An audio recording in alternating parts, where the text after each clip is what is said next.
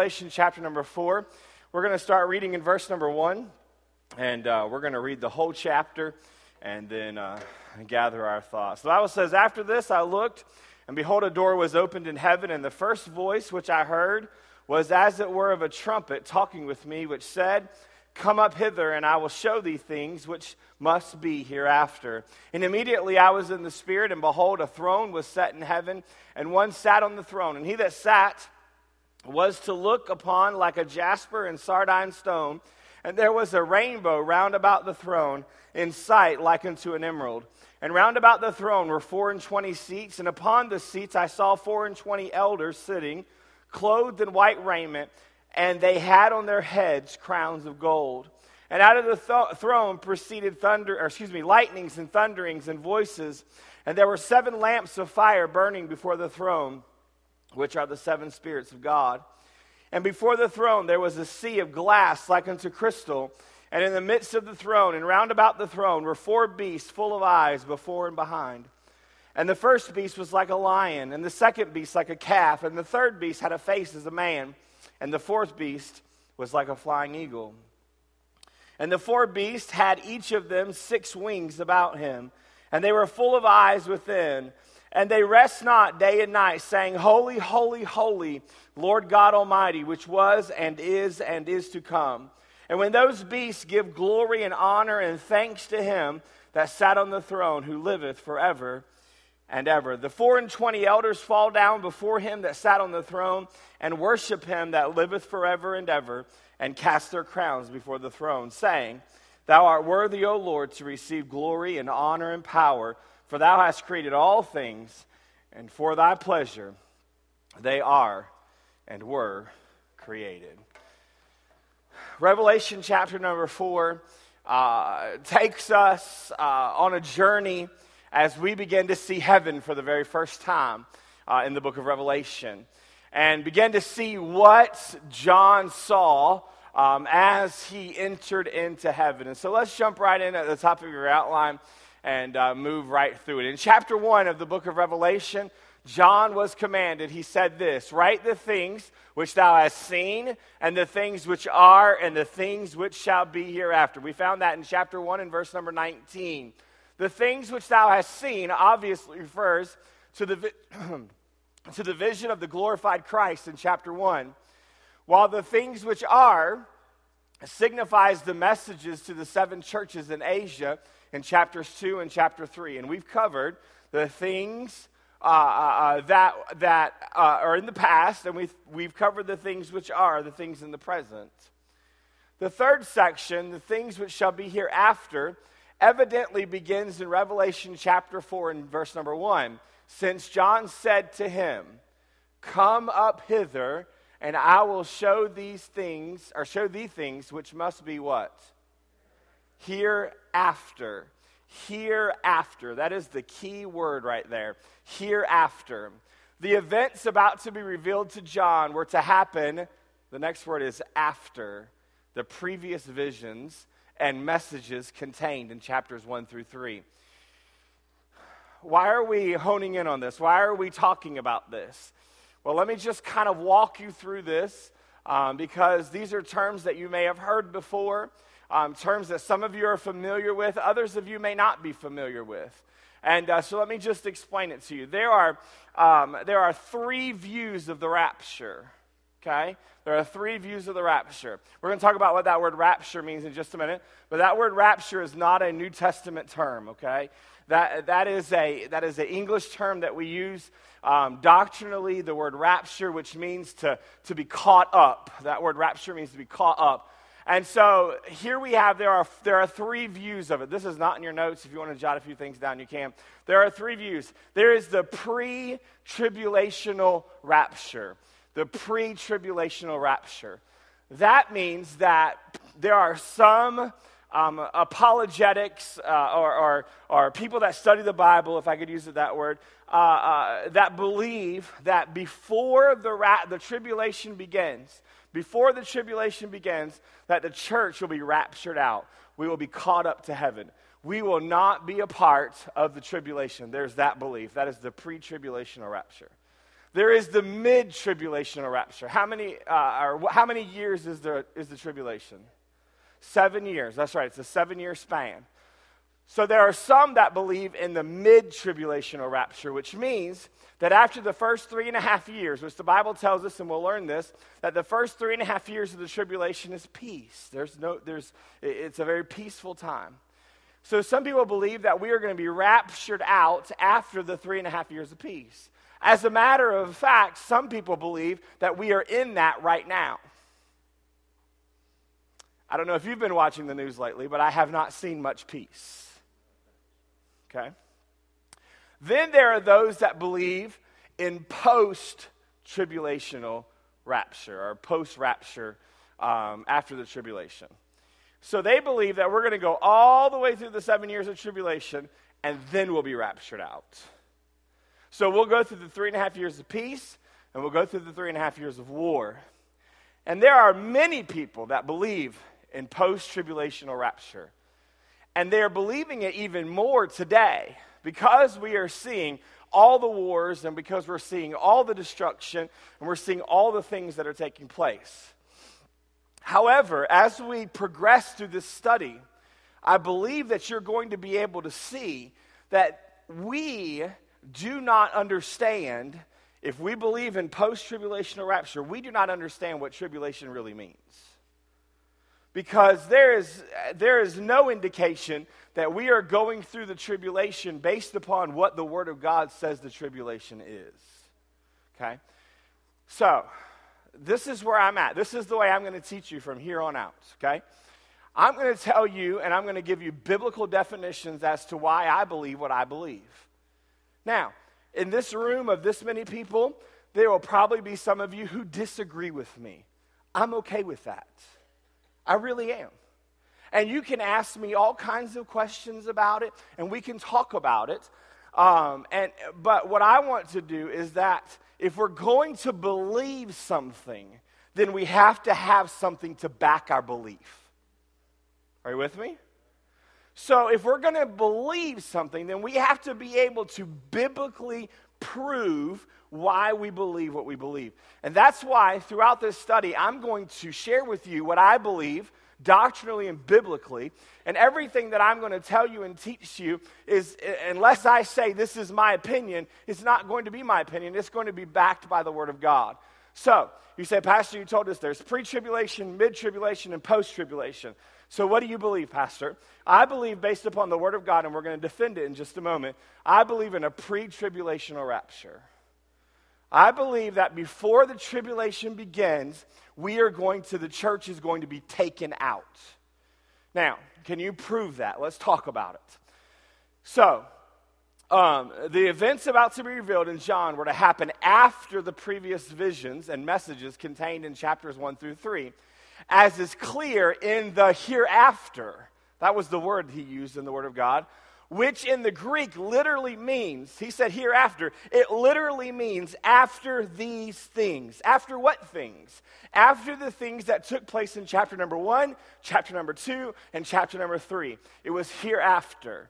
And uh, so the Greek word hereafter, that's translated, that means after these things, it literally opens and closes verse 1 of chapter 4. So the emphasis cannot be missed. Look at chapter 4 and verse number 1.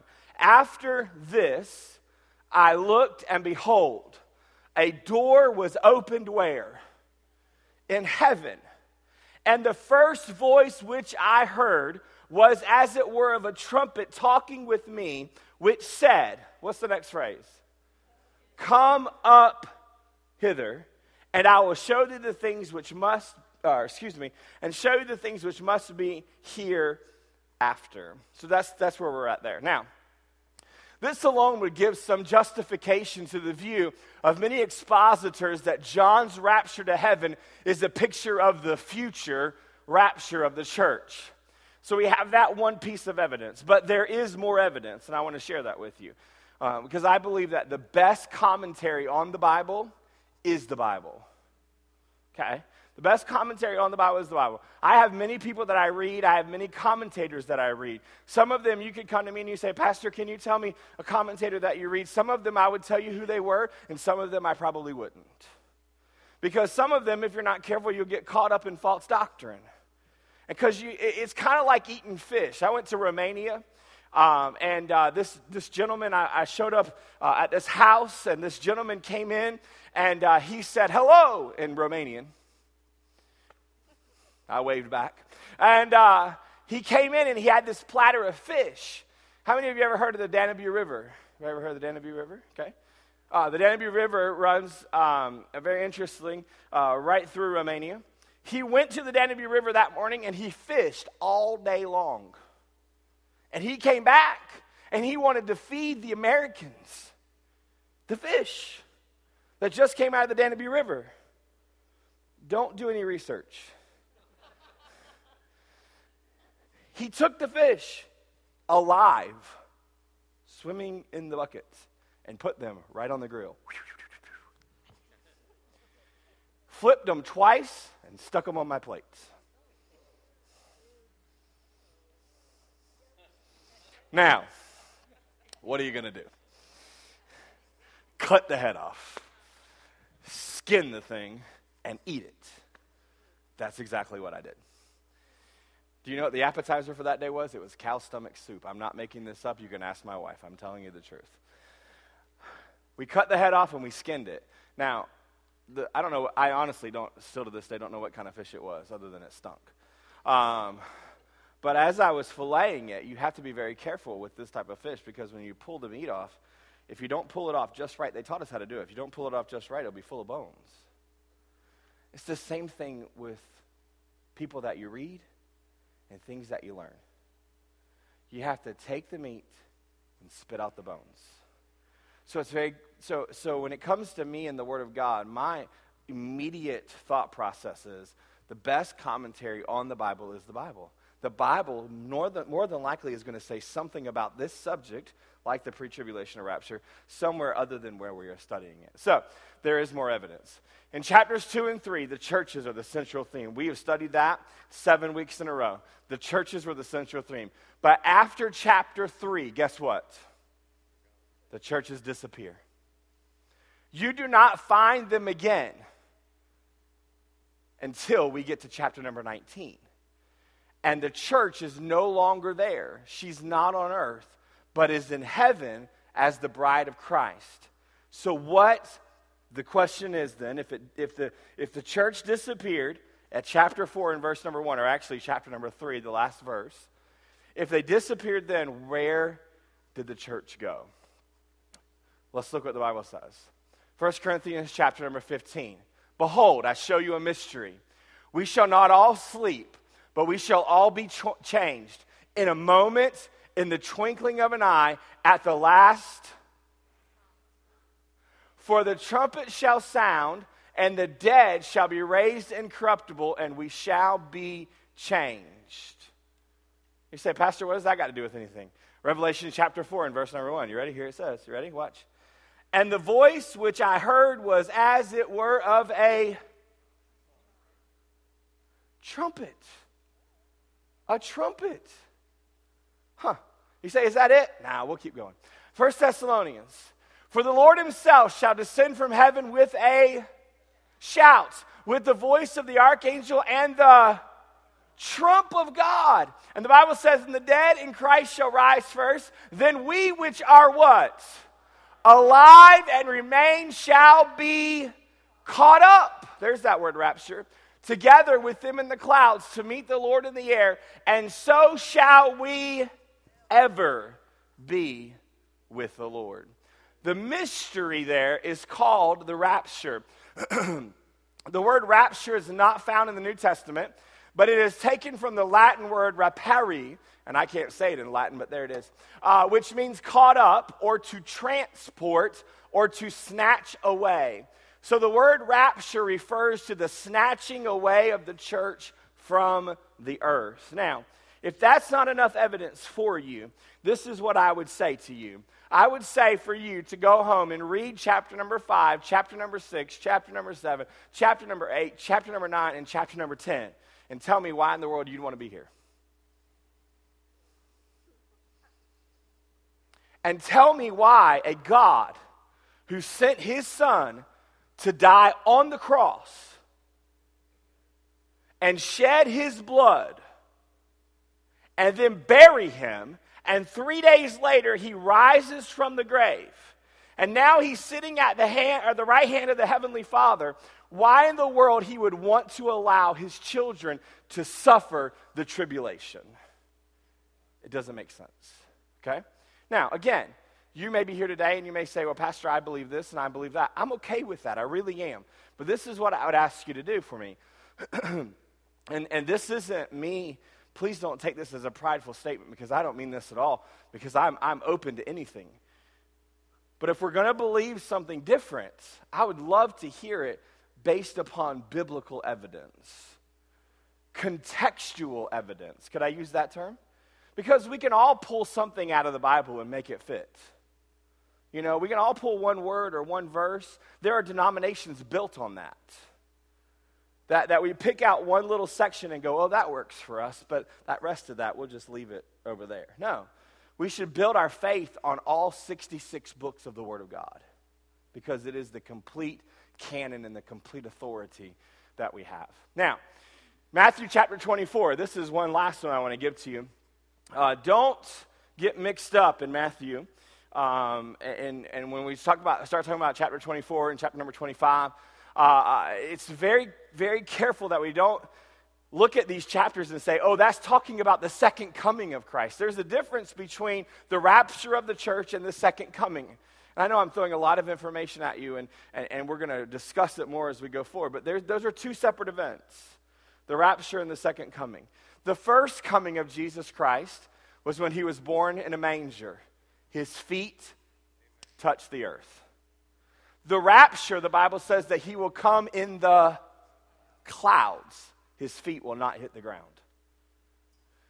The second coming is after the rapture, or after the tribulation, is the second coming. Matthew chapter number 24 is not talking about the second coming of Jesus Christ. And knew not until the flood came and took them all away, so also, or excuse me, so shall also the coming of the Son of Man be. He's talking about the flood, Noah, people uh, uh, uh, wanting to get in the boat. They can't get in the boat. Uh, uh, they knew it was coming. Uh, he had preached about it, such as the rapture. We've been preaching about it for years, thousands of years. And he says, So shall the coming of the Son of Man be. The Bible says, Then shall two be in the field, meaning they'll be at work. The one shall be taken and the other left. Two women shall be grinding at the mill. One shall be taken, the other will be left.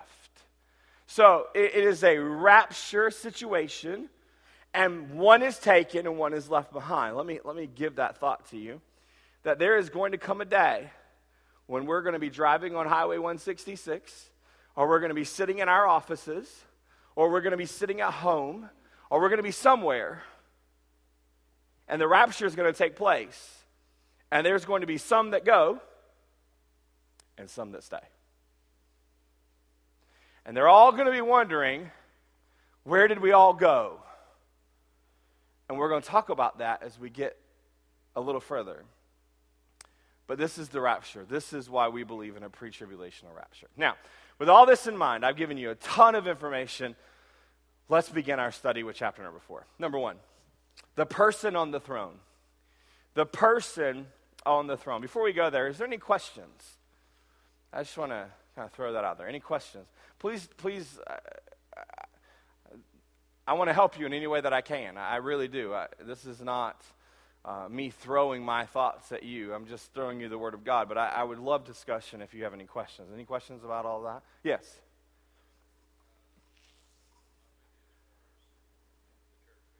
Uh huh.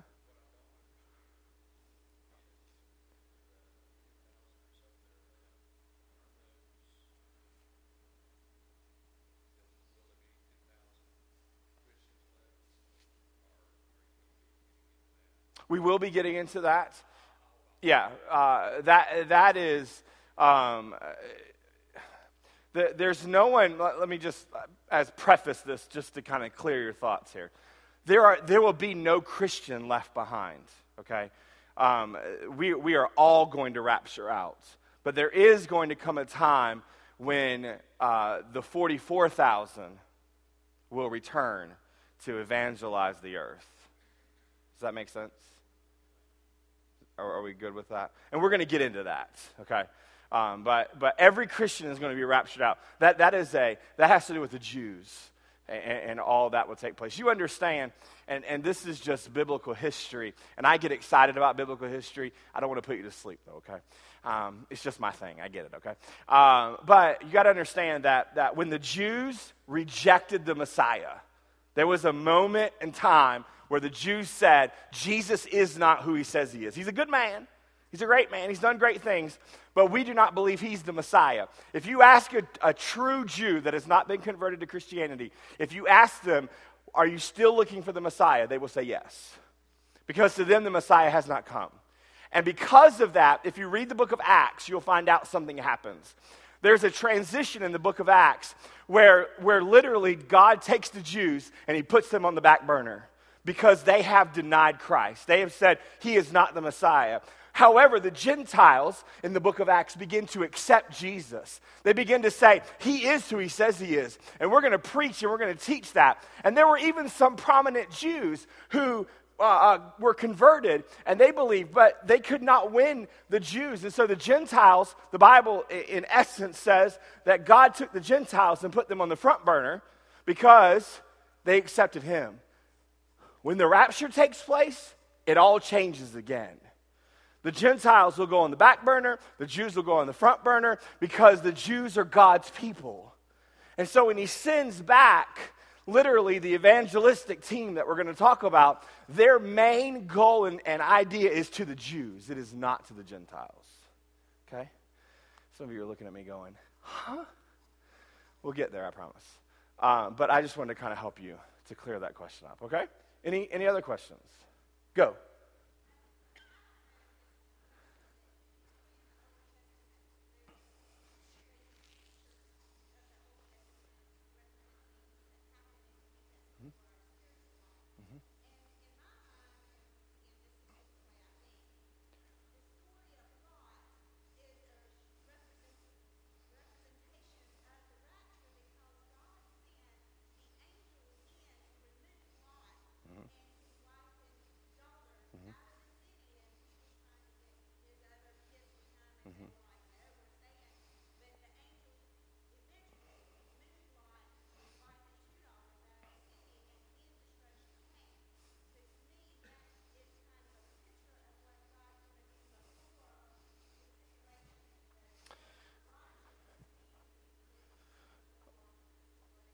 Right. Um, I, I, think, I think the analogy could be used, but I, I, want to make sure that we don't get, I don't want to get too deep in all this, but I just want to make sure we don't get caught up in the fact that, yes, yes, God made a way for Lot's family to be removed from the circumstance in which they were at, and He gives all of us that opportunity.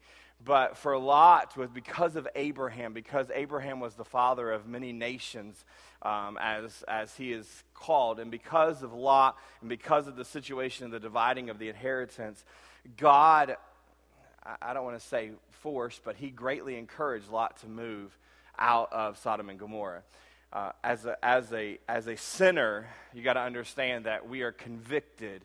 We are not, we are not verbally spoken to. And so under our conviction, we have we make a personal choice. But I believe with all my heart that there comes a point in every person's life that if you've heard the gospel over and over and over again and you deny and you deny and you deny and you deny, you get become hard to the to the truth of the gospel. And it's more difficult for you to um, to accept. But certainly, God removed the righteous from Sodom and Gomorrah because we know the story of, of Abraham pleading for the, for the Sodom and Gomorrah, and he did remove them before destruction happened. If you want a, in my opinion, if you want a perfect example of the rapture in the Old Testament, it's Enoch. The Bible says, and Enoch walked with God and was. Enoch never died. I mean, can you imagine walking along one day having a conversation with God and all of a sudden you're in his presence? That's what happened to Enoch. That is exactly what's going to happen to us. We're going to be spending our day on the green belt. And somebody's going to say, well, he was there. And that's what happened with Enoch. He was. Um, and uh, there are other examples throughout the Word of God, but God always gives us good Old Testament uh, uh, examples of a New Testament truth for sure. Good. Thank you. Anybody else? Yes, Miss Gretel. Mm-hmm. No, I did not say that. Salvation is the same for all. Without acceptance of Jesus Christ as your personal Savior, you cannot obtain salvation. So, any Jew that has, and, and boy, any Jew that has rejected Jesus Christ, just as any Gentile that has rejected Jesus Christ, will have an eternal home in hell. I mean, that's just the truth of the Word of God, okay? there are Jews uh, uh, that, there, there are men that have converted from, from, from the Jewish law to Christianity, and they are missionaries and they are evangelists to the Jews. And, and, and I believe there are hundreds of thousands of Jews that are saved. I believe that with all my heart because God has touched their heart. I believe that. But what happened was, if you look at the book of Acts, you'll see that, that Jesus Christ came. He came into his own, the Bible says, and he came into his own, and his own received him not. But as many as received them, to them gave he power to become the sons of God. So he came into his own, and his own received him not. They rejected him. So then God said, Jesus said, basically, the, the, the ones that have decided to take me and believe me as Messiah, he came into his own and his own received him not. But as many as received him, talking about the Gentiles, but as many as received him, he gave them the power to become the sons of God. And, and, and so now what we've had is we've had a, a, a, a Gentile. Um, a Gentile revival, if I could use that statement, that pushed from Acts chapter number two all the way through to the present day. And, and, and so what happened is, is that the Gentile nation of people have re- accepted the gospel and received the gospel more abundantly than the Jewish nation has. And but the Jewish nation is, is God's own people. He, he loves them, he cares for them, and he, he wants to see them saved, and he wants to see them have that, that eternal place in heaven. And, and the 144,000 that are coming in the rapture are, ma- or excuse me, during the tribulation are mainly to evangelize the Jews, to help them see that he is the Messiah. Does that make sense? Are you guys, does that help clear that up? If any person, man, boy, or girl, does not matter their race, religion, ethnic, uh, ethnic background, doesn't matter. If they do not accept Jesus Christ as their personal Savior, they will not go to heaven. Okay? After the Jewish people are still here can be um, okay, let, let's do this. Uh, we're, we're going to get to all of that. That, that, is, that is down the road. Um, and, and I don't want to I don't want to dig too deep because what will happen is if we don't lay a good foundation by the time we get to some of this stuff, you're going to be going, wait a minute. So let's lay a good concrete foundation, and then we will manifest through all of those those type of things. Okay. The question that he asked was, are the Jewish people that are alive at the rapture, can they be saved? That's the question. All right? These are good questions, and I'm happy to discuss them with you, but for, for a group setting, I want to be cautious that we lay the foundation properly before we go into controversial questions. Okay? Any questions about the pre tribulational part of it? Or mid or post? Anybody? All right, let's get to the person. Here we go. The person on the throne. Uh, Above all else, chapter 4 is a vision of the throne room of God. Thus, the key word in this chapter is throne. It is throne. The key word in the chapter is throne. And we'll talk about key words um, as we study through the book of Revelation. As a matter of fact, the entire book of Revelation is a throne book because the word throne appears 45 times in the book compared to only 15 times in the rest of the New Testament. The one sitting on the throne is identified in verse number 8, and we read that. It says, And the four beasts had each of them six wings about him, and they were full of eyes within, and they rest not day and night, saying, Holy, holy, holy, Lord God Almighty, which was and is and is to come. He's identified as Lord God Almighty. He's identified as Lord God Almighty. John described the person on the throne in terms of two precious stones, jasper and sardine. Words do not have the power to adequately describe what God's essence is like. So John can only use comparisons. There's no way that we'd be able to describe Jesus Christ. There's no way that we'd ever be able to describe God. So John, in all of his understanding and knowledge, was trying his best to be able to figure out something that would compare um, to Jesus Christ that people would understand. The brilliance and beauty of the glory of God is conveyed by the use of the jasper stone. How many of you ever seen a jasper stone? Anybody? A jasper, you have seen a jasper stone? Good. A jasper stone is very clear. It almost looks like a diamond. Um, but a jasper stone is very rare. As a matter of fact, um, ladies, you should ask for a jasper stone ring, not a diamond ring. Let that be a blessing to all your husbands. Um, but a jasper is very clear and it's very brilliant. It's very magnificent. Um, you should go home and look up and see pictures of it. You can Google Jasper Stone, and uh, you'll see it. And uh, it's, it's it, like I said, it's very clear. It's very brilliant, and uh, it can come in several different colors as well. But as described in the book of Revelation, it's talking about a clear, brilliant color. Um, it suggests translucent brightness, much like that of a bright, shiny diamond. The sardine stone, which is also known as a ruby, I'm sure most of everybody has seen a ruby, um, was ruby red in color. These two stones, very interestingly enough, and we don't have time to look at it. I, we were, I was planning on reading it, but um, is the first and the last of the 12 precious stones on the breastplate of the high priest in the book of Exodus. Because God says that He's the Alpha and the Omega. God doesn't make any mistakes, folks. When, John was describing God, he said, Well, the only two stones that I can quite compare them to is, is that stone of jasper and that stone of sardine. And, and, and it was all inspired by God because you go back to the book of Exodus, and here you find the high priest. He has a breastplate. And if you read Exodus chapter 28, it's, I mean, it's clear as, as it is. It talks about that is the first stone, and that is the last stone. Thus, the person sitting on the throne radiated an awesome beauty and splendor that words could not simply describe. Then John describes the throne's overall appearance by saying, And there was a rainbow round about the throne in sight, likened to an emerald. The rainbow was not merely an arc, it completely circled the throne vertically, creating a dominant emerald green. This is describing for you what heaven is going to look like. Do you understand? The very throne of God is encompassed with an arc, a rainbow, uh, uh, an arc completely circled the throne of emerald green. So think about it for a moment. An emerald green throne, circled around emerald green throne, and then Jesus is translucent and the brightness of God radiating throughout his throne.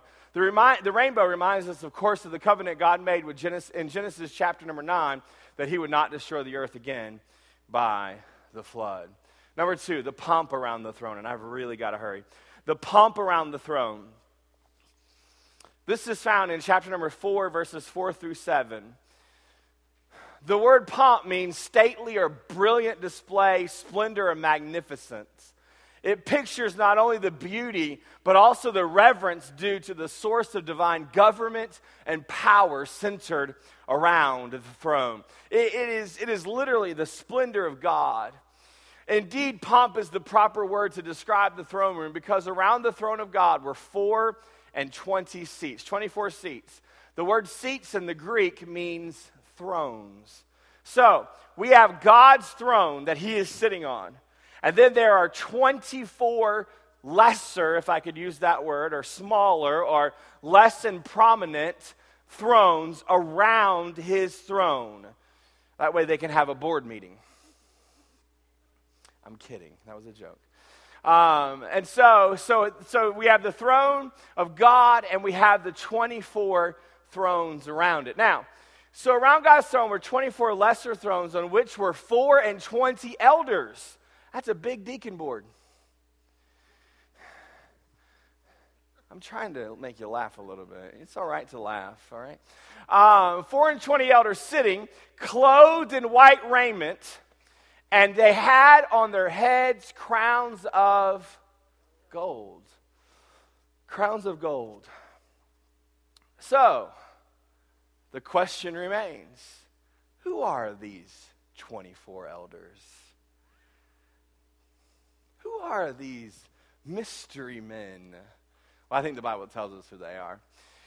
There, there are at least a dozen views as to the identity, but these elders are probably best understood in light of 1 Chronicles 24 and 25. Now, you've probably heard teaching on the 24 elders, and you've probably heard a lot of different, maybe, maybe you have, I don't know. Maybe you've heard a different view than what I'm going to share with you, and it's okay, it really is.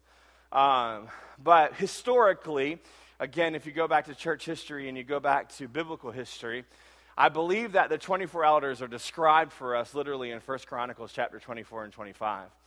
In these chapters, and we don't have time to read obviously those chapters, but in these chapters we find that King David divided the Levitical priesthood into 24 courses or 24 groups to serve in the temple because there were so many priests, they could not all serve at once. However, when one of these 24 groups served, that's supposed to say represented, they represented the whole priesthood. So, here we have 24 groups that King David divided the Levitical priesthood into. Now, they could not all serve at one time, but when one of the groups was serving, they represented the whole group. They represented all 24 groups. Thus, the 24 elders around God's throne, and notice I put could because this is my thought here, could represent the entire heavenly priesthood. Ah, so beckons the question who is the heavenly priesthood? Right? Let's see if we can answer that question. First Peter chapter number 2. Ye also, as living stones, excuse me, lively stones, are built upon a spiritual house, a what? Holy priesthood, to offer up spiritual sacrifices acceptable to God by Jesus Christ. But ye are chosen, ye, it's personal now, ye are a chosen generation, a royal priesthood, a holy nation, a peculiar people. I love that word in the, in the Bible, that word peculiar. You know what it means? Weird. That's what it means. It really does. It means strange or weird. I heard somebody say this one time. They said, they said, some people think I'm a nut, but at least I'm screwed on the right bolts. I don't know.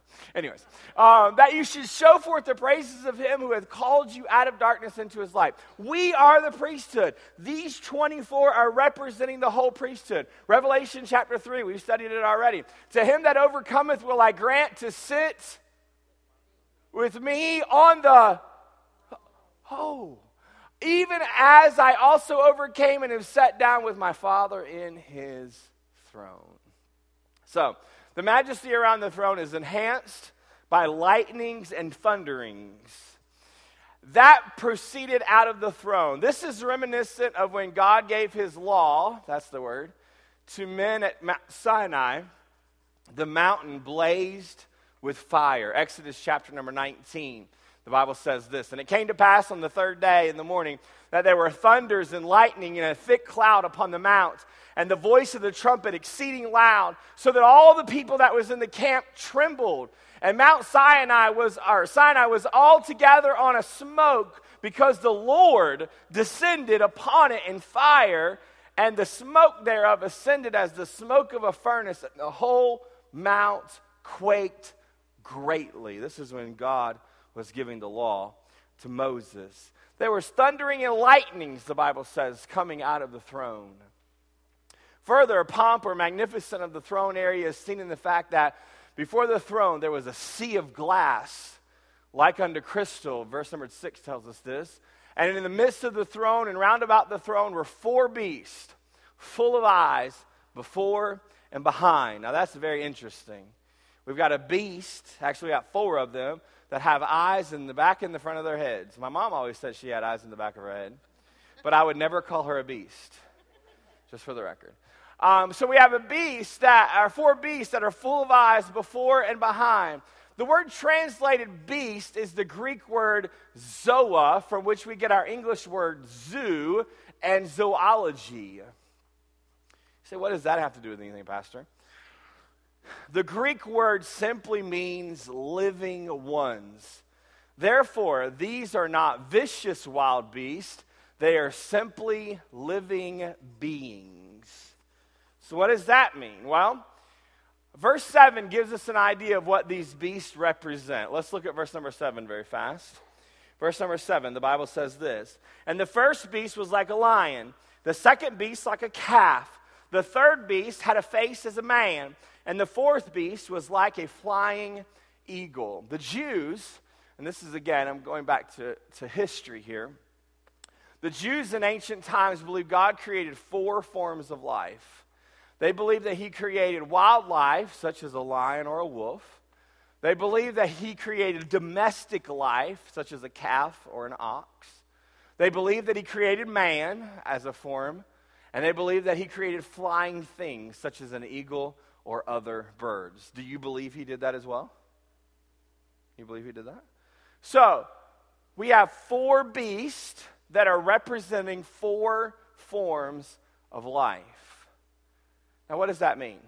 Revelation 4 7 reminds us all creation will be redeemed, not just the human race. Now, I don't want you to get caught up in this because we could spend another three hours on animals but we're not going to do that. You just hone in with me and we're going to keep going, all right? All living things now on earth are under the curse caused by sin, but in heaven all will be redeemed. You say, Pastor, you, is there a scripture for that? Sure. The Bible says in Isaiah chapter number 11, the wolf also shall dwell with the lamb, and the leopard shall lie down with the kid, and the calf and the young lion and, and uh, the fatling together, and the little child shall lead them. Did you see that? And the cow and the bear shall feed. Their young ones shall lie down together, and the lion uh, uh, shall eat straw like the ox. They shall not hurt nor destroy in any of my holy mountain, for the earth shall be full of the knowledge of the Lord as the waters cover the sea. You've heard people say, the lion is going to lay down with the lamb. You've heard people say that, right? This is the scriptural reference. Now, you got to understand something because some of you are trying to figure this out in your mind. And, and, and I don't want to race ahead, but you got to understand that, that there is going to be a new heaven and a new earth. You understand that, right? The Bible says, old things are passed away, all things are going to become new. Uh, it's a new heaven and a new earth. During the new earth is when the redemption of animals will be. So if you have an animal that you love, even from a distance, because you can't get close to them right now, just wait. When we get to heaven, it'll all be all right. You'll be able to pet your bears and your lions and your wolves. All those things. It's all good. It's all going to happen, all right? Um, so, all right. the praise before the throne. I better keep moving before I get myself in trouble. All right, the praise before the throne. Here we go. There's praise. The four living creatures were continually praising God. They were saying, Holy, holy, holy, Lord God Almighty, which was and is and is to come. It's very interesting to me that holy is used three times. Perhaps one for the Father, one for the Son, and one for the Holy Spirit. Holy, holy, holy, Lord God Almighty. When the four living creatures sing their song of praise, the Bible says the 24 elders fall down before him that sat on the throne and worship him that liveth forever and ever. These elders vacated their homes to cast their crowns before the Lord God Almighty, for he alone is worthy to receive glory and honor and power. It is he who has created all things and it is for His pleasure they are and were created.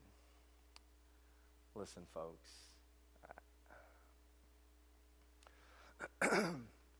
there's going to come a day when Jesus Christ raptures out his church. And the Bible says, The dead in Christ shall rise first, and we which are alive and remain will be caught up together to be with him. And I believe with all my heart, at the moment that that happens, when we appear in heaven, I don't believe that there's going to be one of us that is going to be able to stand in the presence of the King of Kings and the Lord of Lords. You know, I, I often allude to this, but it's true. I remember when my wife and I were dating. And I remember that we were progressing in our relationship and we had talked about getting married. She lived in, or she was going to school in Tennessee. I was in Florida, and we would visit. She lived in Michigan, um, and we'd visit back and forth. Well, one day she came to Florida, and uh, I said, Let's go to the mall. She said, Okay. So we go to the mall, and we show up at the jewelry store. And I remember walking into this jewelry store, and the guy behind the counter, I knew him. We walked in, and he goes, What's going on? I said, uh, Well, just in case. I want her to kind of see what kind of engagement ring he, she would like. So we start looking at engagement. Now, if you've ever been to the jewelry store, the price tags that they have on the jewelry are very small. And sometimes they're tucked far away because you fall in love with the ring before you fall in love with the price. But I remember standing there. I'm, I'm 18, 19 years old, standing next to this gorgeous young lady who I thought if I don't put a ring on her finger, somebody else is going to. And so I got to do it right now, you know. And she's like a kid at the candy store. I mean, I want to try that one on. Oh, oh, no, I want to try that one. No, no, let me try that one on. You know, and we're going and we're trying on, we're trying on. And finally, she puts the one on that is it. And I remember like it was yesterday. I don't know if she remembers this or not, but I remember like it was yesterday. She took that ring and she put it on her finger. And a tear fell out of her eye. And she turned around and she kissed me. She said, I know, Pastor, don't get all sappy. I know. and then she said these words I love it. I love it. And you know, from that moment on, we left that store. You thought I already asked her to marry me.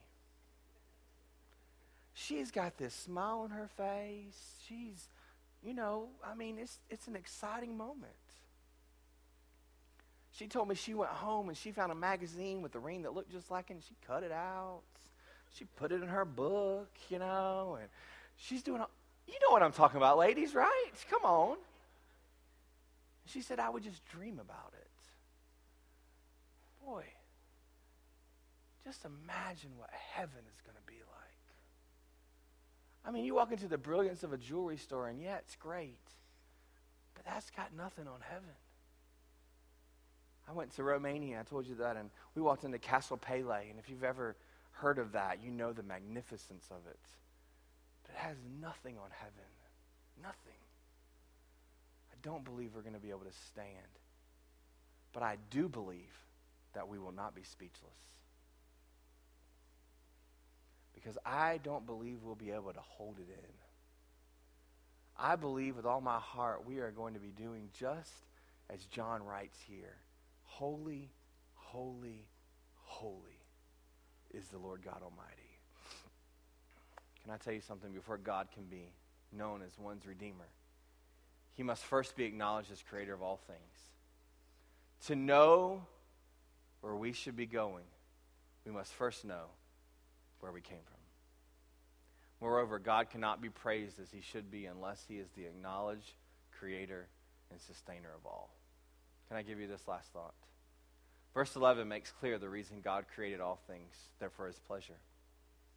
Thus, the doctrine of creation, described in the first book of the Bible, in the book of Genesis, is reaffirmed in the last book of the Bible. God created all things for his pleasure, including you. Including you. Did you see it? Verse 11. Thou art worthy, O Lord, to receive glory and honor and power, for thou hast created all things. And for thy pleasure they are and were created. That is a present tense and a past tense verb, all in the same sentence. He says, They were made for your pleasure, the things that are created and the things that were created, including you and I. Well, thank you so much for your interaction. And um, I, bring your questions. I'm okay with it. I just don't want to jump too far ahead um, because I, I, don't want to get anybody confused. And, uh, and if you are confused, come talk to me. Maybe we can try to iron it out. But we, we've hit it. Revelation chapter number five, we start with the seven seals.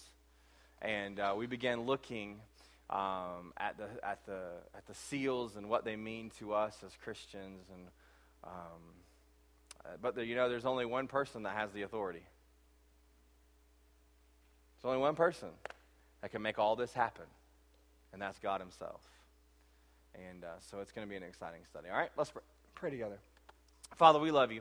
Thank you so much for the Word of God. Thank you that um, we have the opportunity to study together. Thank you for the interaction. Thank you for the questions. Thank you that we're thinking about it and we're dwelling on it and we're considering a lot of options and different things that are happening. And that, that thrills me, and, and I'm excited about being able to learn and study together. Lord, may you keep our minds fresh. May you keep our minds excited about the things of God. Lord, we love you, but most of all, we thank you for loving us. For it's in your precious and holy Son's name we pray. Amen. God bless you. Have a wonderful rest of your week.